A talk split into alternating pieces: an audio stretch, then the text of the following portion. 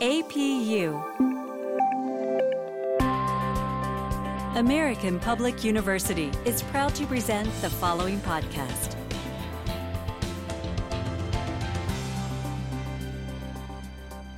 Welcome to the School of Arts and Humanities at American Public University System. My name is Dr. Bjorn Mercer, and today at the Everyday Scholar, we're going to be talking to Dr. Kristin Washington, psychology faculty at American Public University System. And today we're talking about actionable steps to improve race relations in the US. Welcome, Kristin. Thanks, Bjorn. It's nice to be here with you today. Excellent. And of course, what we're talking about, extremely pertinent, very important. And so, with that, we're just going to jump into the first question. What can we do to educate ourselves and our children to better understand how people of color feel and experience living in the United States? I think that's a very important question and a question that basically everyone in the United States right now should be asking themselves so that we can work towards bettering our relationships with one another and just having a general understanding with each other as well. I think one of the hardest things to do is to have a mm-hmm. conversation with your child. So, so often we believe that we're protecting our children by shielding them from things of this nature. But there are African American families across America having very difficult conversations with their children, conversations with their sons and daughters on how to respond if they get stopped by police officers. And I know I had to have a very difficult conversation with my oldest daughter about what happened to George Floyd and kind of what was going on in the world. And up to that point, I hadn't had that conversation with her. She kind of lives this beautiful Pollyanna life, and I was very hesitant to take that from her. But I didn't want her to one day go out into the world and be completely blindsided. So we sat down and we had a tough conversation and much like a child would her response was very very black and white. It was very much like if this is what happened then the cop needs to go to jail. And then came the harsh reality of true but you know that's not always the outcome that happened. So i think in addition to just making the effort to learn more about black history about african american history because you know the story is more than just Dr. Martin Luther King Jr. and slavery. I think the hardest part of that is educating our children so that we don't continue the same process that's been going on for years. And that's wonderful. And that it would be very difficult to have that conversation with your child. I'll share my experience. We have talked to our children, but our children are young, so seven and under. But we've been talking to, to them about it, about how there's different people and how everybody's the same. and we talk about it in very childlike, I guess you can say, verbiage, but it's one of those things that we don't want them to grow up one day and then be shocked, utterly shocked by the world's different. Now, kind of going on a on a tangent, do you feel that history or the media kind of portrays the position of black folk in the US as there was slavery, there was Martin Luther King, and then we're today? We talk about Black History Month or African American History Month, whatever the name needs to be. It's fantastic that that is a part of it. But we're basically diminishing the history to one month, whereas throughout the rest of the year, we continue to learn American history. But African American history is American history. And so I feel like a push should be made to not relegate things to just one month for a particular race.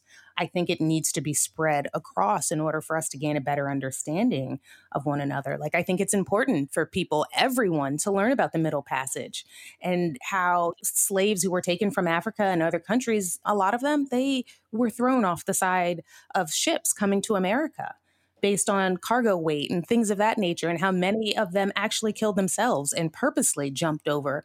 I don't even know how many people are aware of the Middle Passage. I don't know how many people are aware of the juxtaposition between Booker T. Washington and W.E.B. Du Bois and how they were trying to advocate both of them, but in vastly different ways about how African Americans should move forward once slavery was officially abolished. So there's just several things that could be taught to better understand one another. And I think we're falling short in that area. And uh, no, I think I completely agree. And I'm glad you brought up Du Bois. When you read The Souls of Black Folk, you read that and it's still so relevant today. And it's a hundred years plus. What does that say about how things have and haven't moved since he wrote that pivotal book, like in 1903 or so? Yeah, I I think the notion here is that a lot of progress has happened because of Martin Luther King Jr., but in reality, it hasn't. I think we like to congratulate ourselves when we do things, but at this point, I feel like we're resting on our laurels and so much more could be done. And it's not necessarily bringing about a change. In my eyes, this is very simple. It's the golden rule do unto others as you would have them do unto you. It's really not more complex, in my view, than that. And that is wonderful. And that that's actually a perfect segue to the second question. Bias is real and extremely complicated. Why is it important to see other races and ethnicities as people and not as a threat? I think that one's pretty fundamental as well. I mean, when you allow yourself to see others as people, your defenses automatically come down, which affords the opportunity for true learning and change to begin. Otherwise, when your defenses go up, you're not hearing about where I am, what I've been through, who I am, what I bring to the table. There's no chance of an open dialogue or an actual exchange of ideas to occur because right off the bat, you feel threatened by me. So there's nothing that's going to change that. No, that that is absolutely wonderful. If you could get into the history of it, why do you think there is a fear, I'm putting that in quotes, and or a bias of black folk that white white folk have? And I'm talking very generically. But historically, where does that come from? It comes from history. It's a taught behavior, it's a learned behavior. I mean, if we go back to slavery, right, there was a notion of, and they made it pathological. It was called drapetomania. And it's this notion that if a slave actually tried to run away from a slave owner, there was something pathologically that was wrong with him. And so when you're working from that vantage point and that keeps getting passed down from generation to generation, all you then see the individuals are as objects. And there's nothing further than that. And so at this point, unfortunately, I liken it to a lot of sports teams as well. I think that there are a lot of people who view them as objects. I mean, we can take it back to when LeBron James was told to shut up and dribble the ball that means you are seen solely as an object. We do not want to hear anything about your opinions. We do not care about your worth past what it is that you have been hired to do. Right. And an easy bias, and I have to say I haven't kept up with the controversy since, but when Laura Ingraham was it said that to LeBron, obviously there was an outcry of like, what are you saying? And then, but when she said to Drew Brees, oh, well, he can have his own opinion obviously there's a bias there. Absolutely. You're saying that a black man can't have an opinion and he should just, well, shut up and do his job. But a similar sports person, oh, well, he can have an opinion. Oh, I don't see color though. Precisely.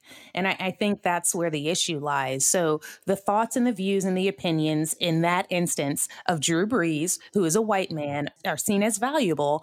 And the exact same for LeBron James, who is by far the best basketball player in the league. His views, opinions, thoughts don't matter at all. Yeah, and LeBron has been extremely active and extremely vocal about, you know, advocating for improving everything. And again, it's hard to know what Laura Ingraham thinks or feels besides the fact that she's on television every day. and here's a question. How does it help when there's pundits on television speaking every day and then they say stuff like that? That can only hurt any kind of path moving forward or reconciliation. I think it does pose an issue, but I'll go on the opposite side of that as well and say that it poses an issue when one person who is a celebrity is touted as the voice for Black people in general. I think either way, it kind of diminishes the actual voice of the population, right? So, no, we're not going to believe that Laura Ingraham is the one who speaks for all white people, just like people should not believe that LeBron James speaks for all black people. We all have our brains, we all think differently. And I think it's just because they're in the public eye that they get put into these situations. And maybe there are situations that they would rather not be in, but it is what it is. No, and that's a, a wonderful comment because I'm pretty sure very few people would want to say, I want to speak for X, Y, or Z. Exactly. Unless they're a narcissist. And then there's a whole different problem there. but every yeah, just like you said, every person's different. Even if you have, and especially with political figures, my general view is I don't trust political figures. they will say kind of whatever they want to ensure that they get your support. Now, with that said, I think with everyone, you have to listen to what they say and listen to what they say consistently. And so, are there any politicians that consistently support, like supporting the Black community and moving forward together, or have they all failed us? I think that there are many, and I, am not going to go into naming specific names, but I think there are many who have really good intentions. But I think the way that our political system is set up is that there's a general lack of follow through on a lot of things that may be things that get people elected. And I don't necessarily believe that it's their intention that I'm going to say this thing so I can get these votes. And then afterwards, after I have the votes, that's it. I no longer care about those issues. But I think that the way that our, our political system is set up is that it's almost harder to follow through than it should be. So I don't necessarily fault people for not being able to fully follow through because if we were in a situation where one person could say, okay, I'm going to do this, and there's no checks and balances, and then they don't do it, okay, now it's 100% your fault. But when we have to work across the aisle, which I obviously advocate for, but it does pose a bigger issue when people are starkly opposed on certain issues. For sure. And so what's your perspective on why you why certain political entities would not want to see that there are racial issues anymore. Oh, well, we're so far from slavery. Martin Luther King was uh, two generations ago, you know. We're good. We just all need to work harder. I think that's generally just because it's hard. And it's easier to say that, you know, we've arrived, we don't need to worry about that, as opposed to digging in and saying there's a lot of work to be done here. Because then you have to worry about isolating certain constituents, isolating certain people who endorse you, certain people who back you financially. I think there are many reasons why they shy away from drawing that line in the sand and saying, hey, we need to do this here. No, that's true because to help, say, an entire community, in which no one community is a monolith, of course. But when you look at certain stats, and I'll, of course, get these stats incorrect, but on average, the average, I believe, black male makes about 40,000 a year. And then the average, say, white male, I think makes about 60 to 65,000 a year. Yeah. And that's, of course, throughout the entire US, but two thirds of the income. That kind of economic disparity will of course create huge inequities and that's today and that's not even talking about what it was like 20 30 40 50 years ago there are so many areas where disparities exist and that's just another one and i think that companies in general would have to take a good hard look in the mirror about whether or not or how they would go about righting that wrong and i think there are some companies that create pay bans and do what they need to do in order to justify why the disparities that exist truly exist. But we could look at the fact that white men still make a certain amount, and I won't throw out specific dollar figures, but then African American women, who are now one of the most highly educated subsets of America, still are falling short and they're not making as much money as their counterparts. Exactly. I brought up the stats here. And so for 2017, 2018, from the US government, the average white household income, sorry, is around 70,000. So the average black household income is 40,000. And so it's not quite half, but that is a huge, huge difference. Of course, that creates such differences and just purchasing power. And not to be too capitalist, but when you have more money, you have more power and more opportunities. Absolutely. And more opportunity and, and influence. And I wish I had this stat, but when you look at the total number of people who have served in the US Congress, both House and Senate, the percentage of white versus people of color is laughable since the late 1700s till today. Absolutely. It can go from something so simple as the how, right? So many African Americans who may want to run for an office have no idea how to even begin to do so. And luckily, there are a bunch of organizations now who are working to kind of level that playing field by showing them how to run for office, what to do, et cetera, et cetera.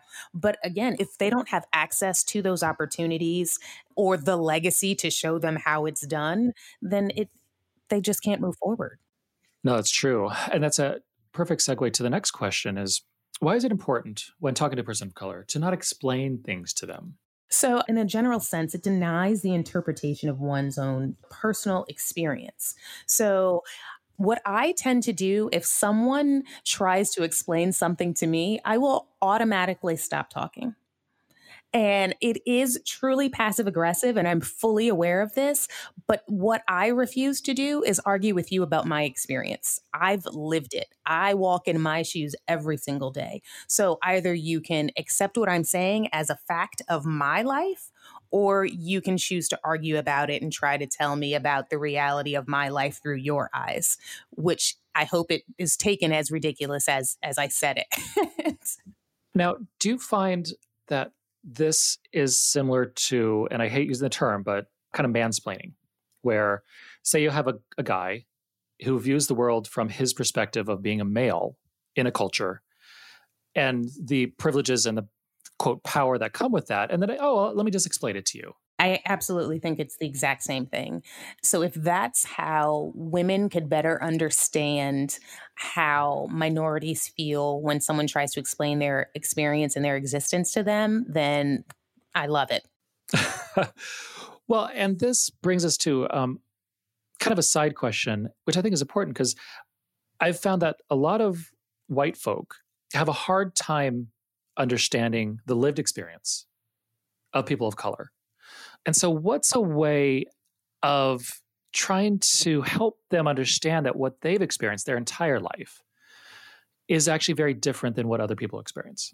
Yeah, and you know, this goes back to education and what we learn about American history. The reason they don't understand it is because it was never taught to them right? They can understand that slavery occurred because it was taught to them right? So, what wasn't taught was how did this make the slaves feel, right? How did this cripple the African American family? How did this cripple their chances of advancement? Like, what did this do to this entire race of individuals? And so I feel like if we took the time out to actually have deeper discussions about history, then we wouldn't have a situation where people can't understand the lived experience of others. And that's a great comment because when I think of history, we all learn history differently because of where we grew up. I grew up in Texas. but I remember growing up, and this is just an example of learning about Woodrow Wilson. And when I grew up, I was like, he was a great president. He got us through World War One. He helped create the League of Nations. And I, in my mind, I was like, oh, he was one of the good presidents. And then you realize that, oh, well, he was a historian who pushed the lost cause myth. And he also made his administration fully segregated. And he also viewed the birth of the nation when it came out. And when you see all those certain things, you're like, oh, ah. And then you're like, what was he doing? But if you have someone who did his academic study in the lost cause, and that's what he pushed, that was his quote reality. Not saying it's right, so it's it's challenging because then you look back at history and you realize that certain people and certain historical figures are more complicated and then a lot uglier than we were taught. Yeah, I think it's a really good point because I think, for example, same notion, Malcolm X was seen as basically a horrible figure. But what's not told is the other side of Malcolm X the why he felt the way that he felt, the experiences that he had, why he did his journey to Mecca, and why he in the beginning chose not to have allies of other races assist him. I feel like a lot of history is told from one perspective, and there is obviously a benefit to telling it from whichever perspective one takes, right? So, the benefit to painting Malcolm X as a bad guy is okay, Black people don't do what he did. He was an advocate for violence. So don't be violent. If something happens to you, turn the other cheek kind of situation, right? But then the flip side is we tell other historians' perspectives from in a positive light so that we could want to follow their ways. You know, and that's perfect. It makes me think of an interview that Malcolm X had with Kenneth Clark. And Kenneth Clark also interviewed Martin Luther King and James Baldwin. And each of those interviews were so gripping, so amazing that when you watch those, you get a snapshot of what each of these men were going through and what their perspectives were in the early 60s. And then, of course, to think that Malcolm X was killed, was murdered when he was only 39 is amazing to think of what he did and what he tried to do, and also his journey going from wanting to, I don't know if this is the right term, but not work with the white community, and then changing his perspective and saying, well, we have to work with the community. Is that is that a good assessment? No, and it is. And I think it, it comes back to the notion of he put all his faith in one person, you know, when he was a Muslim. And then he found out that that person was flawed. And that kind of hurts. And I think it hit him hard and it made him kind of reevaluate how he was doing things and the messages that he was previously told to put out. And once you're the person who you have and you hold most high, kind of ruins that ideal image. It definitely makes you look within yourself. And I think once he did that searching, he realized that this is much bigger than he was actually looking at it. That if real change was going to come about, we were going to have to figure out a way to work together. And so I, I, feel like after that happened, that's when he started opening up more so and, and trying to allow allies to come in and to help out and make an additional change. Excellent point. And today we're speaking to Dr. Kristin Washington, and we'll be right back after a short break. Protecting the public from health challenges such as epidemics requires people with knowledge and skill who are capable of being change agents. At American Public University, you will learn the skills needed to improve today's public health in local communities and around the globe. Take the next step and apply today at study at apu.com. And we are back with Dr. Kristin Washington here at the Everyday Scholar. And we'll jump into the next question. So, voting is a cornerstone of the democratic process. Why is voting an important component to improve race relations? You know, race relations will improve when there's a better representation. I think, although our ancestors fought so hard for their right to vote, I think the current generation has grown almost apathetic to the notion of voting because previous generations have gotten out and they they've gone out and they have voted and I don't think they were able to see the change that they wanted to see. And so there's an entire generation who believes that their vote doesn't matter because it's not going to change anything. So the hope there is that if there are more people that look like them that had the same or similar experiences to them, the hope is that that is when change will come about. And that's excellent. It makes me think of of course, what we have are Democrats and Republicans in this country. And I feel that both parties have done a terrible job of having like outreach. The Democrats just assume, say, black folk will vote for them. And so, what have they done to truly, say, advocate for um, helping out the black community? And at the same time, the Republicans, it seems like, have said, look, things are better. Look, money. And then, see, why don't you be a Republican? And not even to get into Trump and what's going on with this presidency. But what could both parties do to actually help advocate and kind of do the hard work of helping, say, the Black community and, say, other minority communities? I would say go to those communities. Let those people see your face, touch your hand, and know that you actually do care. For the Democratic Party, I think they rest on their laurels of Obama and they're like i worked with obama. I did this. Even you know campaign ads that i've seen for local politicians saying very similar things.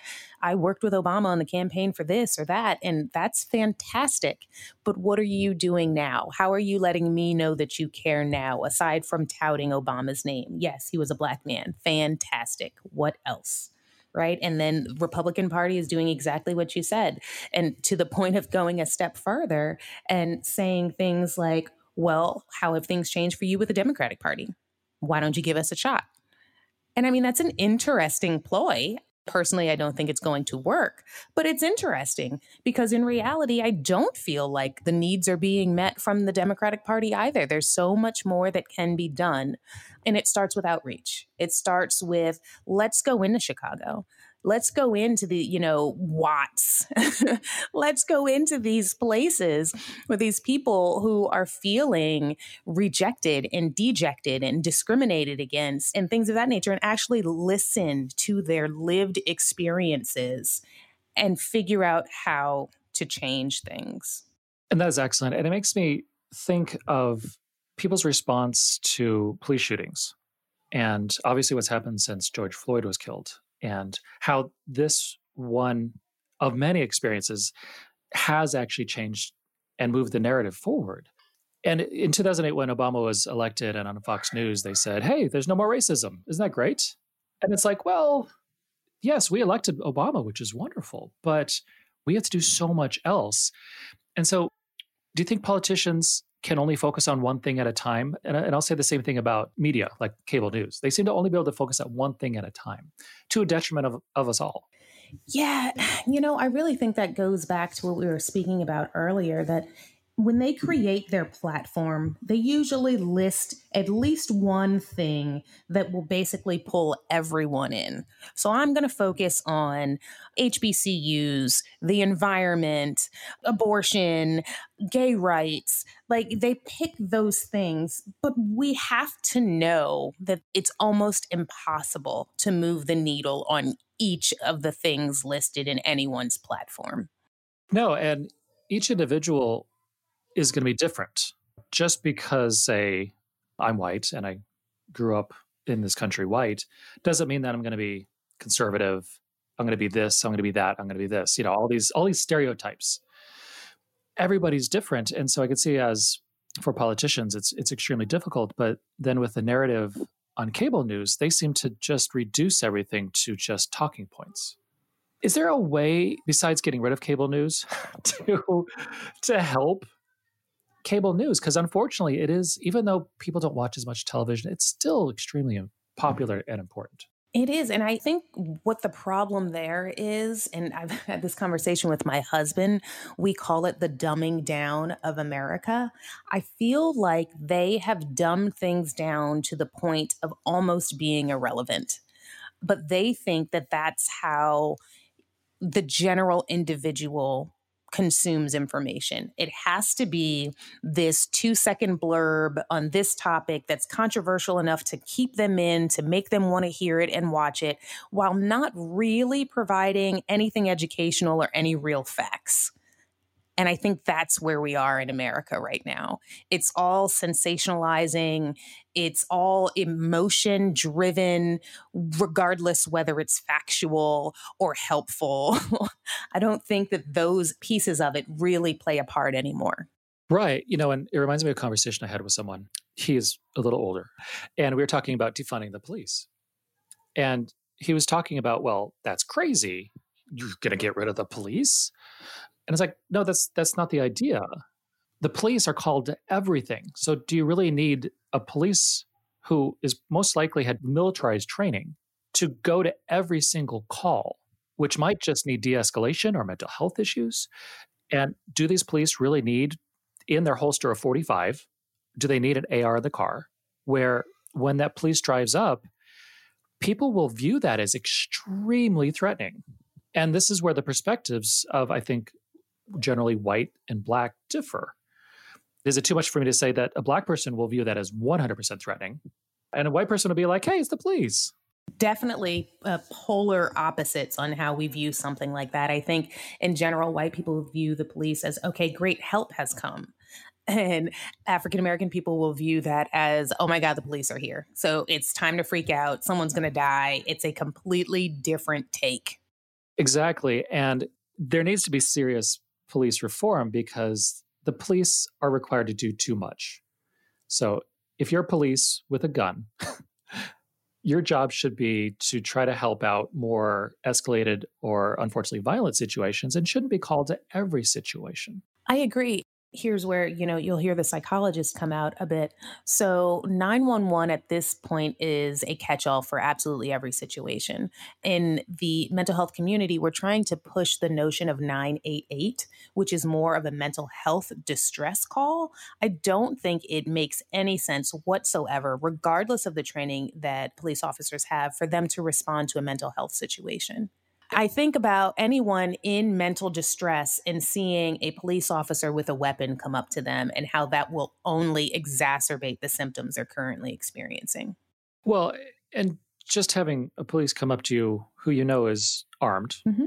And in essence, and this is, I don't know if this is going to come off right, the police have the authority to delve out, I'm going to call it justice, quote, which that justice might be killing someone. And that justice could be just murder. Yeah. You said justice, quote, and while you were looking for the word justice, my word was punishment that immediately came to my head. Exactly. And one of the wonderful things about cell phones and social media today is that we're able to record all the injustices that have occurred over the last few years when for the last decades as long as history has occurred if somebody was killed by the police the police could write a report. Mm-hmm. They resisted arrest. We shot them, you know, whatever the reports are. And then the people would be like, oh, okay. And people just took it. That was my point. It was accepted because that was their lived truth. Whether it was the actual truth or not, that's what the statement showed. We're supposed to trust the police because they're supposed to dole out justice and they're supposed to protect and serve. And so it became fact. And up until recently, as you were saying, now we have cell phone video footage to show that there's a lot that's going on that is absolutely opposite of what's going into these reports. We can take it back to the white man who the police officer pushed, and they said he tripped and fell up until the video came out. Yes, the older man who's like 75. And to me, that brings up a huge police training issue militarization of the police and it's like, why do you want to militarize the police in a country that I'll say for the large part is very safe compared to historical norms? So you're making the police scared of the average person. and it's not that there aren't there are bad people. Of course there are. There are criminals, etc. But you also don't need to have this antagonistic experience all the time. And if you have that, obviously negative side effects are going to always occur. And one of the beauties of social media, and most of the times I will describe social media as terrible from an interpersonal perspective, is that you do. You see injustices that have occurred in each state, in each city, in each community, where it seems like they're going on all the time because they actually are. Exactly. But now we're able to see them. It's not that the situation is getting worse and, oh my goodness, the world is a terrible place. No, the world has been like this. You're just seeing it for the first time. And I think as much as I have issues with social media as well, you had asked the previous question. I can't remember exactly how you worded it, but this is how the world is starting to understand the Black experience. Whereas before they could say, you know, I don't understand. But now you have no reason to say you don't understand because you yourself are seeing it and living it with us. Exactly. And this leads me to the final question What do you mean by if you see something, say something? So basically, that's one of the quotes that our metro system set up when we were having the notion of the increased risk of terror and people leaving bombs or whatever on our metro system. They would say, if you see something, say something, right? And it's the same notion here. And I brought it in because we're in a time where it seems like the voices of Black people are discredited and silenced, while voices of white people are accepted and heard. Therefore, if you are seeing something negative that is happening to us, please speak up for us because, again, as I said, oftentimes we are silenced. And since you have the privilege of not being silenced, it is helpful for you to back us up and say, no, that's not how that happened. That's not what happened. This is what happened and validate what it is that we're saying because often we're we're not even heard. And that is absolutely excellent. In your response, you said privilege. and it made me think of why privilege. And the way I describe people the kind of the concept of white privilege because I think some people will be very defensive. They'll be like, I haven't had any privilege. Mm-hmm. I've, I've worked hard my entire life. And I'm like, you, you have, you have. But I describe my own experience. Me growing up, or even today, I could walk into any store wearing whatever I'm wearing, and I literally won't be noticed. and that is an advantage and a privilege because then I can kind of navigate through the world anonymously. I can do what I want. I can make my own future. Mm-hmm. And for the Black community and especially Black men, they might get noticed for the wrong reasons, kind of what we were talking about before, in that they might be viewed as a threat. And so the cops might stop them. And it reminds me of a great interview with Eddie Glaude Jr., famous professor at Princeton, where he got a call from his son who was going to an Ivy League school and just doing a research project. He was at a park doing some observations, and the cops came and stopped. And they approached him with their hands on their guns. I'm like, first of all, why did you stop? And why is your hand on the gun? So here's somebody who has reached one of the epitomes of like academic success and extremely successful. So something we hope to happen. Your, your kid's going to an Ivy League school, but yet you still have to worry is my kid going to get shot? So, well, thank you for the absolutely wonderful conversation. Any final thoughts? I'm just hoping. I think that there's a lot of notion of pessimism among the African American community right now. But what I will say is that that pessimism is it's longstanding. But there is a faith that lives within the African American community that won't allow us to stop fighting for what we believe to be true and just. So we will keep fighting. Yes, all of this is taking an emotional hit on our spiritual and mental health at this point. I am hoping, again, as a psychologist, that we take social media breaks, that we do some decompressing, some meditation, just being mindful about the safety we have within our homes and things of that nature, so that we do not basically succumb to mental health issues based off of the fact of the trauma that we are seeing and the re trauma that we are seeing, as it seems that every day there is a new injustice. So I just want everyone to be mindful of their mental health and take the time that they need. And thank you so much. And today, here at the Everyday Scholar, we were talking to Dr. Kristin Washington. We were talking about actionable steps to improve racial relations in the United States. And my name is Dr. Bjorn Mercer, and thank you very much. For more information about our university, visit us at study at apu.com. APU American Public University